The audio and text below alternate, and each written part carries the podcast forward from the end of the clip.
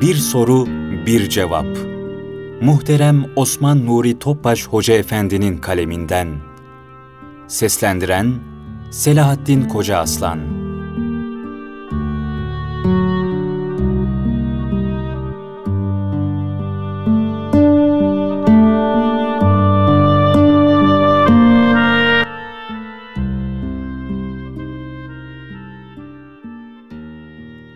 Öz lisanımız Soru Efendim, Osmanlı Türkçesinin okullarda bir ders olarak öğretilmesine dair çeşitli tartışmalar yaşandı ve yaşanmaya da devam ediyor. Dil hassasiyetine sahip biri olarak siz bu konuda neler düşünüyorsunuz? Fikirlerinizi paylaşabilir misiniz? Cevap Milletler tarih sahnesinde hayatiyetlerini kendi bünyelerine has kültür değerleriyle devam ettirirler. Bu kültür değerlerinden biri de hiç şüphesiz ki dildir. Zira insanlar kelimelerle düşünür, lisanla tefekkür ufuklarını genişletirler. Bir misal kabilinden zikretmek gerekirse, bin kelimelik bir dağarcığa sahip bir kimsenin düşünmesi ve bunu ifadeye aktarmasıyla 50 bin kelimelik bir dağarcığa sahip insanın tefekkür ufku ve hitabetteki belagati elbette bir değildir. Asla olamaz. Dil, bir milletin kültür tekamülünü gösteren muazzam bir ayna gibidir. Mesela tarihi milattan öncelere dayanan güzel Türkçemizde hala mevcut olan vur, kır, as, kes, dur, gel, git gibi tek heceli emirler büyük bir yekun tutmaktadır. Bu durum, İslam'dan evvelki hayatımızın edebiyat ve hikmetten ziyade harp kültürü içinde cereyan etmesinin tabii bir neticesidir. O zamanki lisanımızda mücerret mefhumlar ve ahengin temel unsuru olan uzun heceler bulunmuyordu.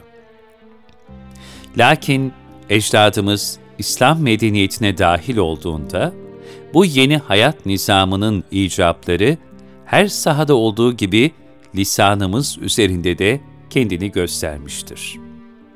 Böylece dünyanın en zengin dillerinden biri olarak güzel ve muhteşem lisanımız ortaya çıkmıştır. Yani lisanımızdaki bu eksik, Kur'an lisanı olan Arapça ile ikmal olunmuştur. Ayrıca Türklerin batıya ilerleyişinde ilk karşılaştıkları Müslümanlar, Farslar olduğu içindir ki, Farsçadan da pek çok kelime alınarak dilimiz zenginlik kazanmıştır. Yeri gelmişken, Osmanlıcanın diğer dillerden kelime alınarak oluşturulmuş suni bir dil olduğu iddialarına karşı bilhassa şunu ifade etmek lazımdır ki, lisanımıza Arapça ve Farsçadan giren bu yeni kelimeler, alındığı gibi bırakılmamış, asırlarca milli zevkin süzgecinden geçirilerek, Türkçenin dil mantığı içerisinde gerek telaffuz, gerekse de mana bakımından bir takım değişikliklere tabi tutulmuşlardır. Birkaç misal vermek gerekirse, gul, gül, abdest, abdest olmuştur. Yine İtalyancadan scala kelimesi alınarak iskele şeklinde kullanılmıştır. Bugün hala kullanılmaya da devam etmektedir. Osmanlıca büyük bir kültür ve medeniyet dilidir. İslam harfleriyle yazılan Osmanlı Türkçesi, İslam medeniyetinin ve Kur'an dünyasının manevi hazinelerine açılan muhteşem bir kapı hükmündedir. Ayrıca asırlar boyu cihana hak ve adaletle nisan veren şanlı eşdadımızın bizlere yadigarı olan sayısız kültür mirasıyla buluşmanın, dolayısıyla tarihi kimliğimizi doğru idrak etmenin en mühim vasıtasıdır. İşte bu büyük hazineye tekrar sahip olmamızı istemeyen bazı mihraklar, dilimizi tahrip ederek milletimizi, medeniyetimizin temelini oluşturan İslam kültüründen uzaklaştırmışlardır. Güya Türk dilini korumak adına bin yıldır milletimizin kendi dil zevkine göre kullana kullana lisanımızın bir zenginliği haline getirdiği kelimeler atılarak kültür hazinemiz talan edilmiştir. Bugün Batı dillerinin herhangi birinden Grek ve Latin asıllı kelimeler ihraç edilecek olsa, o lisan basit bir kabile diline döner ve anlaşılmaz bir hale gelir. Bu sebeple hiçbir millet lisanına böyle bir muameleyi reva görmemiştir. 1890'da yayınlanan Red House, Türkçe-İngilizce lügatte 92 bin Türkçe kelime yer alırken, 1945'te Türk Dil Kurumu'nun yayınladığı Türkçe Sözlük'te bu sayının 15 bine kadar düşürülmüş olması, sadeleştirme adı altında yapılan kısırlaştırma faaliyetinin bariz bir misalidir. Mesela Türkçe karşılığı savaş deyip bunu kafi sayarak, bakınız kaç kelime millet hafızasından kazınmaya çalışılmış ve sonra da unutulmaya terk edilmiştir. Harp, muharebe, cidal, mücadele, cihat, mücahede, cenk, müdarebe, mübareze, mukatele. Halbuki bu kelimelerin her biri farklı bir mana inceliğine sahiptir. Onların yerine sadece savaş kelimesini kullandığımızda pek çok mana zenginliklerini yitirir, hatta onları düşünemez hale geliriz. Aynı şekilde müteveffa, müteveffiye, merhum, merhume, meyyit, meyyite, mevta, maslup, maktul kelimeleri unutturulup sadece ölü kelimesi kullanılıyor. Bu canlı bir dili zayıflatıp ölüme terk etmekten başka bir şey değildir. Bu nevi misalleri çoğaltmak mümkündür. Aslında Osmanlı Türkçesine karşı işlenen bu cinayetin yegane maksadı, yeni nesillerin derin İslami tefekkür kabiliyetini ortadan kaldırmaktır. Yani Kur'an ve ondan doğan tefekkürü hedef almaktır. Bilhassa Kur'an kültüründen gelen kelimeleri çıkarıp, yerine manayı tam ifade edemeyen, Türk dilinin kaidelerine uymayan, anlaşılması güç kelimeleri koymaları bunu göstermektedir. Necip Fazıl ne güzel der. Ruhsal, parasal, soyut, boyut, yaşam, eğilim. Ya bunlar Türkçe değil, yahut ben Türk değilim. Oysa halis Türk benim, bunlar işgalcilerim. Allah Türkiye acısın, yalnız bunu dilerim. Nakledildiğine göre Roma İmparatoru Sezar bir konuşmasında uydurma bir kelime kullanır ve bunu birkaç kez tekrarlar. Ayandan biri hükümdarın sözünü keserek memleket diline hürmet etmesini rica eder. Bir diğeri ona şöyle der. Bahis mevzu ettin kelime, tutalım ki memleket dilinden değildir. Fakat madem ki Roma İmparatorunun ağzından çıkmıştır, artık memlekette olmuştur. Diğeri buna şu cevabı verir. Sezar, sen dilediğin insanlara Roma vatandaşlığı sıfatı verir, mevki ve rütbe ihsan edersin. Fakat memleket dilinden olmayan uydurma bir kelimeye Romalı olma hakkını veremezsin.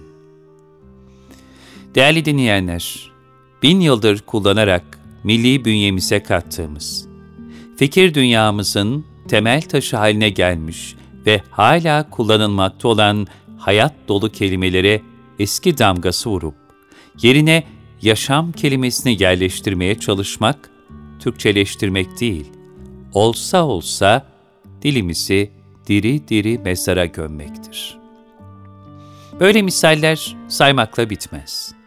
Mesela imkan yerine olanak, ihtimal yerine olasılık, hakim yerine yargıç, birbirinden farklı mana inceliklerine sahip ihtilal, inkılap ve ıslahat gibi kelimeleri topyekün atıp yerine devrim kelimesini uydurmak, Türk diline hizmet etmek değil, bilakis ihanet etmek demektir. Bir mütefekkir şöyle der, bir milleti değiştirmek istiyorsanız, önce kelimelerini değiştirin. Bu sebeple dinden uzaklaştırma siyaseti takip edenlerin en mühim vasıtası daima dil olmuş, yani ondan dini kelimeleri ayıklamak olmuştur. Zira insanlar daha önce de ifade ettiğimiz gibi kelimelerle düşünürler. Mefhumları ve kelimeleri azaltılmış, kısırlaştırılmış ve çarpıtılmış bir dille derin İslami ve milli tefekkürün heyecan ufuklarına açılmak asla mümkün değildir. Bu yapılmadıkça da davranış ve duygularımızın temelini teşkil eden tefekkür cılızlaşır ve gönül ufku daralır. Sahatli fikirler üretemeyen sığ ve kısır bir tefekkürle de milli ve manevi bünyemize kasteden zararlı akımlara karşı durulamaz. Bu sebeple gençlerimiz Osmanlı Türkçesini öğrenmekle milli ve dini edebiyatımızın engin tefekkür alemine açılabilme bahtiyarlığına nail olacaktır inşallah. Zira din dilde yaşar ve yaşanan dile gelir. Mesela mümin bir ailede bir çocuk dünyaya geldiğinde Allah hayırlı uzun ömürler versin, salih evlat olsun, hayrül halef, değerlerinize en güzel şekilde sahip çıkan biri olsun denir. Hasta ziyaret edildiğinde Allah şifalar versin. Çektikleriniz günahlarınızın affına ve derecenizin yükselmesine vesile olsun denir. Ölünün yakınlarına Allah rahmet eylesin, mekanı cennet olsun denir, hepimizin Allah'a kavuşacağı hatırlatılır. Yola çıkan alar ısmarladık der, uğurlayan selamet diler, yolcu sefer duasını okur. İstirahate çekilen dua eder, uyanan şükreder, bir işe başlayan besmele çeker, ilk alışveriş yapıldığında siftah senden, bereket Allah'tan denir. Bir müminle karşılaşan önce selam verir, karşısındaki de selam alır. Bu örnekleri alabildiğine çoğaltabiliriz. Unutmayalım ki bizler ecdadımızın milli ve manevi değerleriyle bütünleşebildiğimiz zaman onların bıraktığı mukaddes emanetleri şerefle taşıyabiliriz.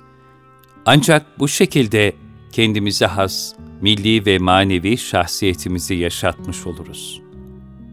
Bu manada Osmanlıca Türkçesi dersinin talebelere öğretilmesini ülkemiz ve milletimiz adına büyük ve mukaddes bir kültür hizmeti olarak görmekteyiz.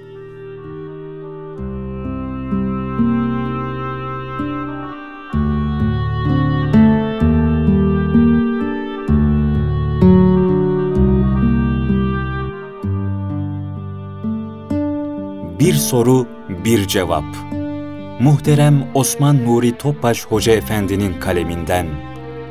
Seslendiren Selahattin Koca Aslan